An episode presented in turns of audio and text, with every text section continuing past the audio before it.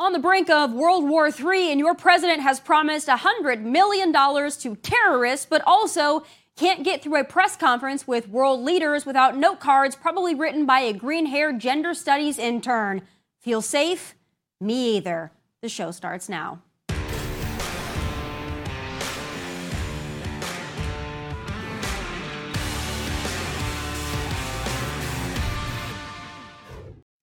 Well, this week, our president and his kitty stairs traveled to Israel to meet with world leaders, many of whom canceled on him like a bad Tinder date. But don't worry, he was still able to embarrass us with the time and the people he had left.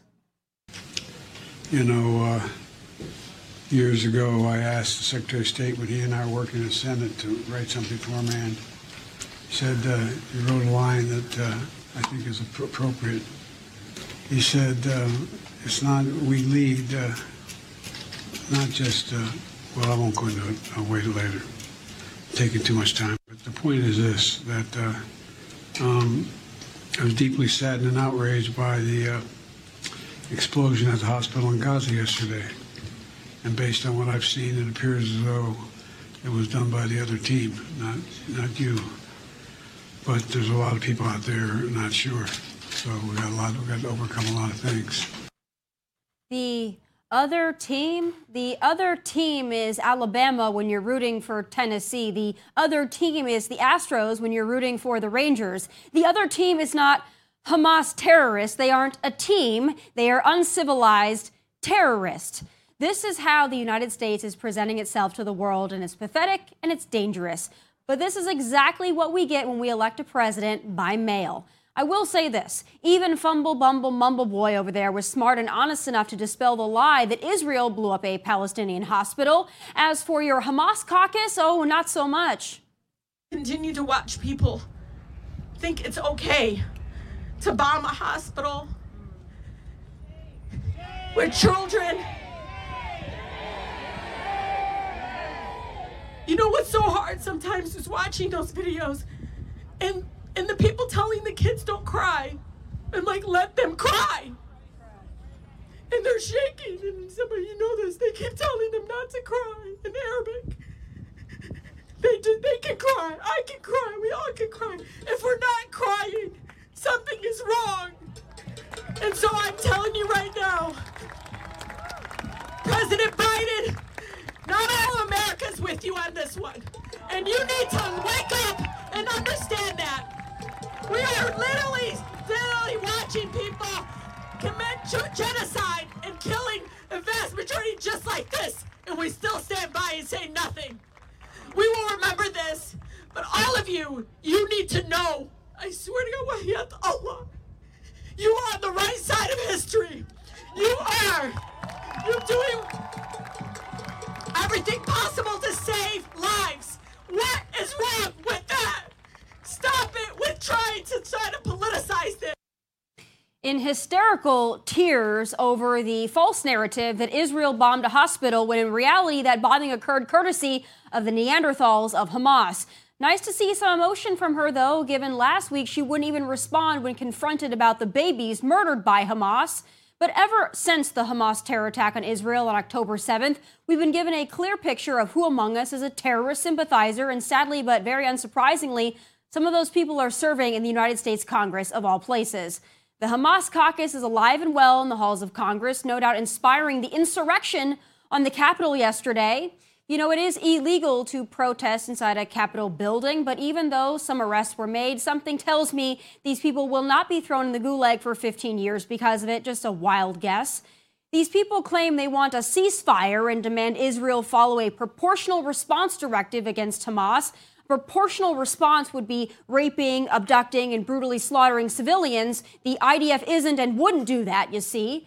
But with 100 million of your U.S. tax dollars going to fund a humanitarian effort in Gaza, don't be surprised if Israel is attacked again. You don't negotiate with or fund terrorists, but that's the Biden way. Joining me now to break down the complexities of all this and give us the cold hard truth of it all is former FBI agent, author, and counterterrorism expert John Guandolo. John, right when I saw this happen on October 7th, you're the first person that I thought of, and I am very interested in your take on all of it. All of it. So walk us through what was going through your mind and what you can tell us that the average American might not be aware of. Well, thank you, and thanks again for having me back on. Uh, really appreciate the opportunity. I think what seems to be helpful when I share with people about what's going on in Israel are, are a few foundational pieces that then help uh, the discussion uh, build from there. And let me let me begin with this. So, who is Hamas? So, Hamas, besides being a designated foreign terrorist organization by the United States and many other countries, Hamas is an inherent part of a larger organization called the International Muslim Brotherhood that was created in the 1920s in Egypt with the sole purpose of building a global Islamic state under Allah's divine law, Sharia, and the vehicle for doing that is what they call jihad or holy war. So that's the that's the starting point here. I think the next point is if we look at uh, the Hamas network in Israel, Gaza, uh, and the Muslim Brotherhood, because they're they're the same. Hamas is a division of the Muslim Brotherhood. The network in the United States, the Hamas Muslim Brotherhood network, is significantly larger here than in that area, significantly. And I have had uh, discussions over the years with individuals I don't consider friendly to the United States, like military officers from Pakistan, Turkey, Saudi Arabia, who have told me their assessment is the Muslim Brotherhood Network in the United States is far more intricate and well coordinated here than it is in their countries. And I would agree, and I have agreed uh, for years. So that's the start. Now let's look. Let's just do a. I'll, I'll do a little bookend, and then we can go whichever direction you'd like to go. Back in the 1990s and the early 2000s, you had the senior Hamas Muslim Brotherhood leader in the United States, Abdurrahman al Amoudi, working for eight years for President Clinton. And then in the George W. Bush campaign, he got sentenced in 2004 to 23 years in federal prison because he was an Al Qaeda financier. And by the way, he also created the Muslim chaplain program for the Department of Defense, was a goodwill ambassador for the State Department, and was well entrenched inside the US government. Fast forward 25 years, and you've got uh, a guy like Farooq Mitha and a group called Emgage, E M G A G E, which is Hamas in the United States. Farooq Mitha was the Islamic advisor to Joe Biden's campaign. The not sure why a president needs an Islamic advisor, but apparently they do. And Emgage held a fundraiser for Joe Biden before the election, and he spoke at that conference. And he said, I'm going to do my best to get as many of you into my administration. So let's just look at the facts of who's who in the zoo. You've got a massive Hamas Muslim Brotherhood network in the United States. The largest Islamic charities in America are Hamas Muslim Brotherhood. The largest Islamic charities in Europe are Hamas Muslim Brotherhood. And inside the government, you have Hamas Muslim Brotherhood operatives writing policy for the Department of Defense, for three and four star generals, uh, inside military war colleges teaching, uh, and you name it across the board. Uh, at the national security staffs inside of Congress in the form of groups like Islamic Society of North America, U.S. Council of Muslim Organizations, and others. But because they're in suits, somehow they're not as dangerous, but they are far more dangerous because they're driving U.S. national security policy, foreign policy, domestic terrorism policy, fiscal policy, all kinds of stuff. And by the way, as a side note, including the attacks of 9 11, this Hamas Muslim Brotherhood network in the United States has given direct support to almost 100% of every terrorist attack in the United States from 9 11 and including 9 11 to today. That's a, lot of background information a lot of people are unaware of. Always thank you for giving us the history on that. You know, you and I have talked about this many times over the years that if these countries, Hamas, you know, any terrorist organization, they couldn't confront the United States head to head militarily because we would destroy them. We would turn their regions into glass. But they can destroy us from within by infiltrating slowly but surely. That's how they make their advances. And couple that that's already been in place, as you mentioned, for decades. Uh, and then you also add in our wide open southern border. I think there's a recipe for disaster there. I'm also going to go out on a limb and venture to guess, John, that you were not surprised to see all of these pro Hamas, pro Palestine, protests and demonstrations that have been occurring over the last couple of weeks. I'm sure that doesn't surprise you at all to see the sheer numbers of Americans who are willing to go out in the street and support these organizations. No, not at all. Uh, the way Hamas attacked Israel, uh, the brutality that is normative for them. Uh, and of course, we see mainstream Islamic groups, uh, the most prominent in the United States, supporting them, which of course they are required to by their own law to do that. We see all of these protests uh, in the United States and also happening in other parts of the world uh, in support of this and, and led by US politicians who are giving uh, direct aid and comfort to enemy and materially supporting terrorism. And so the question is uh, it's a redundant or rhetorical question.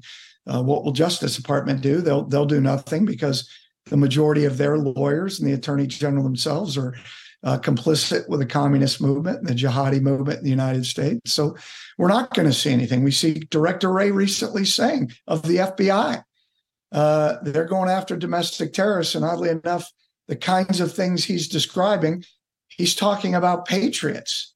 They have no, no desire to do anything about the massive terrorist network in the United States. Nothing. And so Americans need to understand. But but I want to go back to your point the when I mentioned that that these individuals, primarily in the United States, even though these networks here give direct support to terrorism and they've killed Americans here in the United States, Muslim Brotherhood, Hamas organizations have killed thousands of Americans. I see these figures where people say, well, Hamas really hasn't killed anyone in the United States or they've killed four people. That is absolute BS. That is a complete lie. They directly gave direct support to 9 11 terrorists who killed almost 3,000 people. They have given direct support to attacks like Fort Hood, uh, the Boston Marathon bombings, the Chattanooga attack, which killed four Marines and a Navy sailor, and many, many more. So, this idea that Hamas has not killed anybody or a very small number in US soil is garbage. Uh, that's the, the piece of it. But to your point, just because they wear suits doesn't mean they're not doing massive damage. Use the phrase, right? They're destroying us from within. Information warfare is the primary way they're doing this. These uh, protests, people showing up with uh, thousands of pre made signs uh, on a moment's notice, this is very well coordinated. And the intelligence we have is last week, Hamas in the United States was raising a ton of money, not only for the jihad overseas, but here in the United States.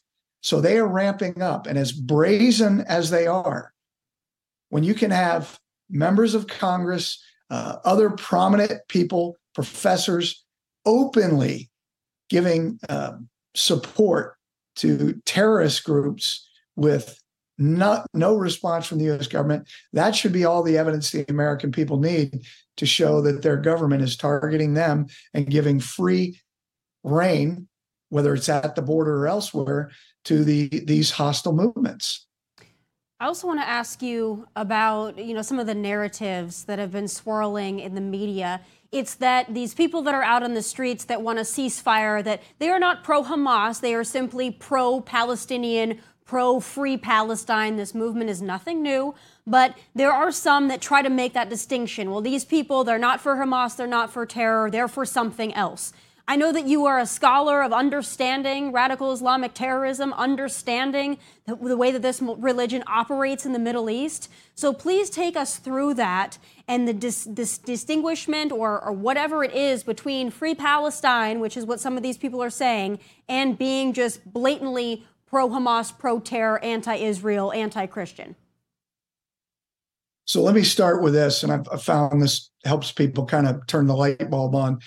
Uh, if you can imagine one of these people who are pro Hamas, uh, and they are, whether they even understand that or not, and and you have bad guys handing them something and they're holding it, and then they tell them when to let go and they let go, and they can do that all day long. Well, if they don't know what they're actually doing is dropping a mortar down a tube that's landing in my position, you're the enemy whether you intend to be or not, whether you want to be or not, you are. And whether it's because you are a true believer, you are so dumb that you're allowing yourself to be used, or some other reason, you are still acting on behalf of the enemy. That makes you an enemy. And so we begin the conversation there. If you don't know that the entire the, the this entire endeavor that's now gone for decades about quote Palestine and Palestinians was created by the International Brotherhood to be a uh, a launch point for them and a friction point to recruit jihadis, to raise money, and to go after Israel and the broader West. The fact that people standing in these protests don't know that people don't know that Hamas kills Palestinians because they don't give a crap about them. In Saudi Arabia, in Jordan, and in other countries, these people who we call Palestinians are third, fourth, fifth class citizens. That's a that's a known fact in the Muslim world. And so the idea that it's about their rights, the people that are killing Israelis and fighting us in Europe in whatever way they're fighting us in North America, they don't give a rip about the Palestinians. That is an issue that raises them money, jihadis, and advances their cause because it gets dumb, easily manipulated people to join their cause and think they're doing something good. And I don't doubt that there are people at these rallies who sincerely believe they're they're fighting for human rights. But again, just because you don't know that that mortar you're dropping in the tube is headed our way, the way of patriots or good people, that's your problem, not mine. But you're an enemy and you need to be dealt with. There's also been, in, in watching these interviews, um, yesterday I was on with Piers Morgan, and the guest before me was the ambassador to Palestine, and they had a very long discussion.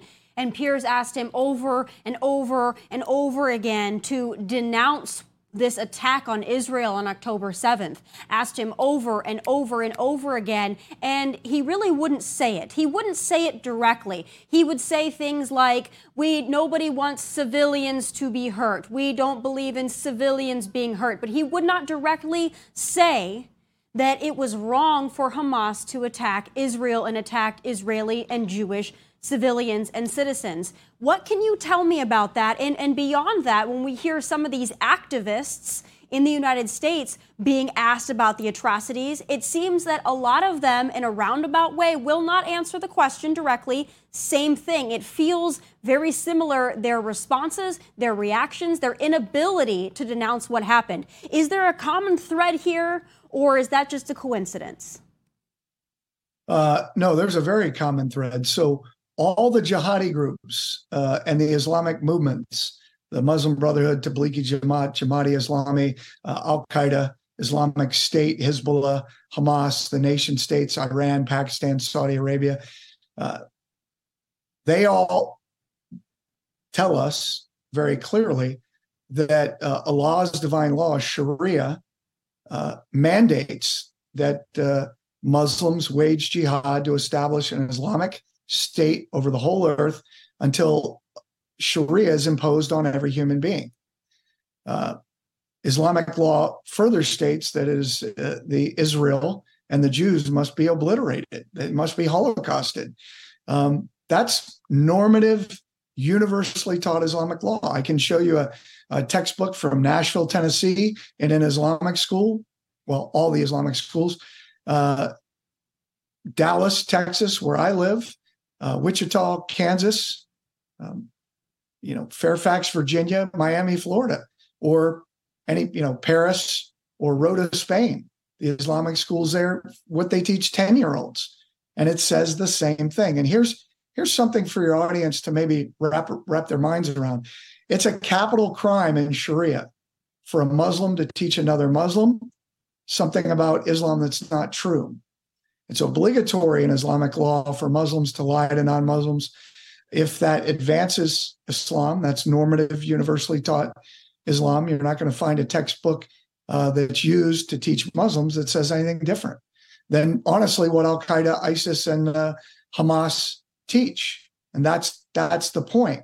So, in the same vein, to say that what Hamas did was wrong is to say that what Allah said and what Muhammad, the perfect example of a man in Islam, did uh, is wrong. And that's a capital crime in Islam as well. So that's why they won't do it. They will never do it. And I'll leave you uh, uh, on this point with this one thought.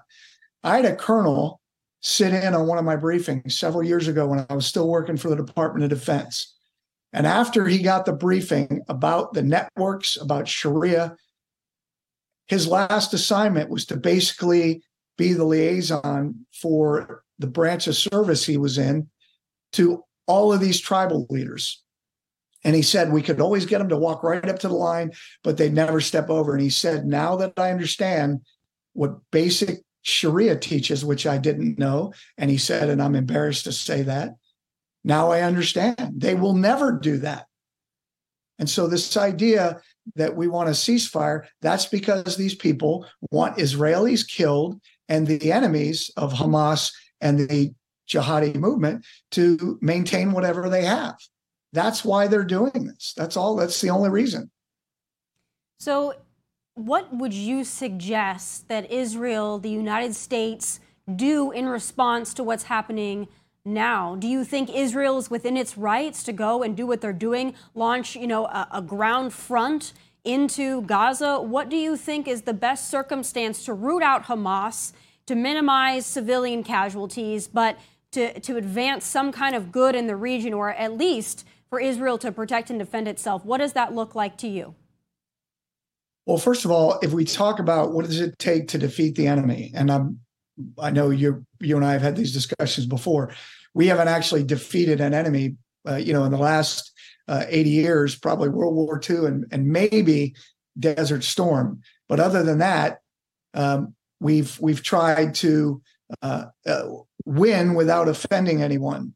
Um, so that that's the first problem. But if we look at what they follow, and they unequivocally say that they fight war based on how Sharia the Quranic concept of war, which, by the way, is a book that they publish and is used to train uh, Islamic soldiers in many Islamic countries.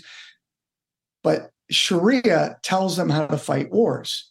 So then you have to look at what's the defeat mechanism. And Sharia says when they have the ability and the resources to fight jihad, they must. And that's why we saw, by the way, quick 10 seconds when Saudi Arabia started getting oil money in the 60s, 50s, 60s, we started seeing hijackings and acts of what we called terror, which were acts of jihad, and then many things in the late 60s, early 70s with them attacking Israel. So, in order to use their own doctrine, understand what's their defeat mechanism, they have to be made to feel completely defeated. So, if you want to completely defeated, you eradicate the Hamas Muslim Brotherhood networks in the United States and Europe and the Middle East, certainly in Israel. There's a very strong Muslim Brotherhood Hamas network in Israel that the Israelis are leaving in place. So they have to be obliterated. The Al Qaeda networks have to be obliterated. The people financing them have to be dealt with lawfully, but I would say they need to be obliterated. And until the enemy feels obliterated. This was our, you know, when we briefed four star generals and former uh, national security advisors, you know, within the first three years after 9 11. And they were asking us, what should we do? We said, well, if you look at what their doctrine says, the only thing they're going to understand is you cannot just chase Al Qaeda in the deserts of Afghanistan. You need to obliterate uh, the people in Saudi Arabia that train them, Saudi intelligence, destroy them, obliterate them, go to Iran and destroy them because they directly supported the 9 11 attacks. Go to Pakistan, Pakistani ISI directly supported the 9 obliterate them. Let them feel the force instead of, well, that, you know, the State Department doesn't think that's a good political move. Well, then in the next 20 years, we're going to have it handed to us. And guess what? Here we are because our leaders were such cowards and so willing to intentionally not understand this enemy. This is where we are. Last question for you, and kind of going along with that, John. Uh, how close do you think we are in the United States as it sits today having some kind of a major terror event.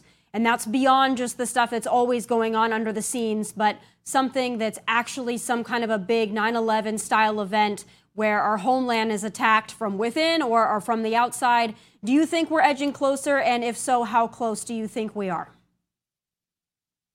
Well, certainly all the indicators are, are pointing that way. Our own uh, intelligence networks here in the United States uh, reveal that uh, both what you've seen publicly uh, by the prominent Islamic organizations that are Hamas, like Students for Justice in Palestine, Emgage, uh, Council on American Islamic Relations, but also others, you know, ICNA, ISNA, Muslim American Society, all these groups that are standing, uh, that refuse to denounce the attacks on Israel, standing firm behind Hamas, and brazenly lying uh, in the last week that all, of a sudden all these Muslims in the United States are being persecuted. There are all these bigoted racist crimes. This is complete garbage. There's no factual data to, but again, it's propaganda because they're building the case that they have to defend themselves.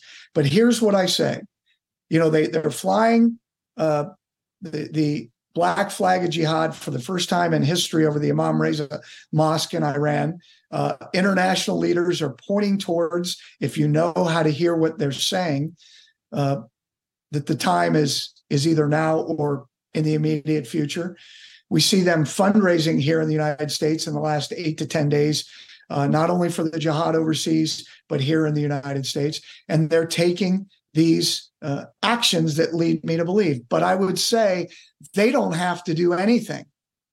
They're already working in the Biden administration. They're working in Congress. They're at the DHS. You've got the top two leaders at the FBI hugging them and falling all over them. You've got the CIA and the State Department. They are running the show there. It's it's embarrassing. Those are the two worst organizations in our government. But they're also at the Treasury Department. They're at the Department of Justice. They're in uh, all kinds of organizations that are working uh, with the U.S. military with the uh, other parts of the government. They're working. Just yesterday, Hamas had a Muslim day at the state capitol in Pennsylvania. You know, they don't need to do much uh, in the term of violence, but they will because the call's gone out, and some within that community are gonna uh, gonna do it. Now, whether it's multiple individual acts of jihad, whether it's coordinated attacks, which what we're seeing point to more coordinated attacks. Uh, I would expect to see that. I don't necessarily expect a 9 11 attack, but to see a dozen uh, suicide bombers across the United States, uh, we've already had just uh, two days ago out in Long Beach, California, vehicular jihad. And the police, based on sources I have on the ground, were told you can't say a word about this because a jihadi killed people by driving his vehicle intentionally uh, into other vehicles and killing people. We have other acts of jihad in the in Europe. We now have the event two days or uh, two days ago in Brussels. You've got the uh, uh killing in France. These things are on the rise, and they're going to continue to rise because they're doing what they're commanded to do. So, in closing, to summarize kind of all the information that you've given us, if the American people want to understand what's going on, have a deeper understanding of the threat and our enemy, it would be wise to study up on Islam and the teachings of Islam and Sharia to fully understand what we're dealing with. Is that a correct thing for me to say? I think if you don't understand Islamic law, that none of this can make sense. None of it. And uh, you know, when I wrote the book Islam's Deception: The Truth About Sharia, it's literally written to demonstrate how since 9/11 and really before, but since 9/11, the United States, the civilian government, the military government has been totally off their their war game. And the work I do, you know, at johnguandolo.com is is to continue to just educate. And, and if people want, you know, the what I have experienced is that uh, most Americans are still not in enough pain to really want to get trained and actually fortify their counties and their neighborhoods. And that's fine. Um, I feel like in many areas it's too late, uh, but there are a lot of areas around the United States it's not too late. And there's a lot you can do, but we're going to win this war at the local level. But you have to understand the jihadi movement, the communist movement, and what you can do at the local level and how to find individuals and organizations in your neighborhood that are jihadis and commies and how they're working together. John, thank you as always for giving us the lesson on this. I mean, you have been the foremost counterterrorism expert, and I have leaned on you many times throughout the years. And I would encourage people that want to get more information to go to johnguandolo.com to get your books, to read up on what you've been doing and the signs that you've been giving people. I always appreciate it. Thank you so much for always bringing the truth, and I'll talk to you soon. Thank you. All right, moving on now from the heaviness and the horrors of the week, it's time for my final thoughts and my losers of the week.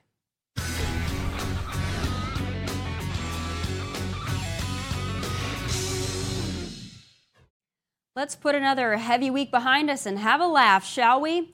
First up on my list this week is an Australian man who valiantly boxed a jacked kangaroo that was choking his dog Take a look, and then I'll explain why this man made my list. I'm gonna punch your head in. Look at my dog.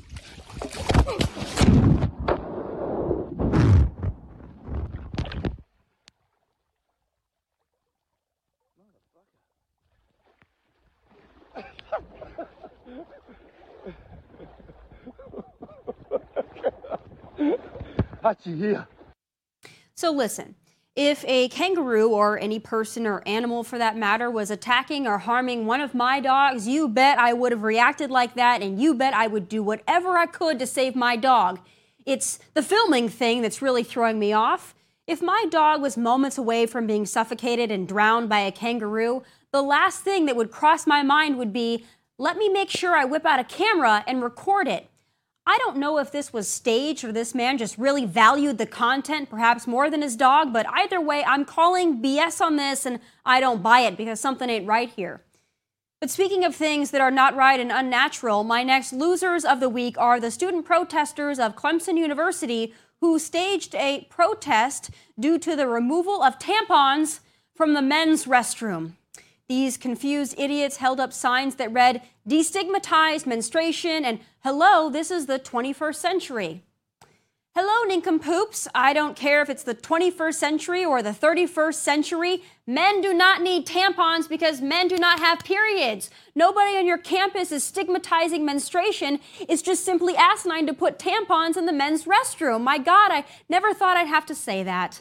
Our forefathers fought for freedom and independence. Our grandfathers stormed the beaches of Normandy. And today's young men are either fighting to compete in women's sports or to have tampons in their restrooms. How far we have fallen indeed. Speaking of a sign of the times, my final loser this week is whoever decided to poop on the floor of the airplane lavatory, forcing the entire flight to be canceled. Yes, an EasyJet flight already delayed over three hours was canceled altogether after a passenger pooped on the bathroom floor.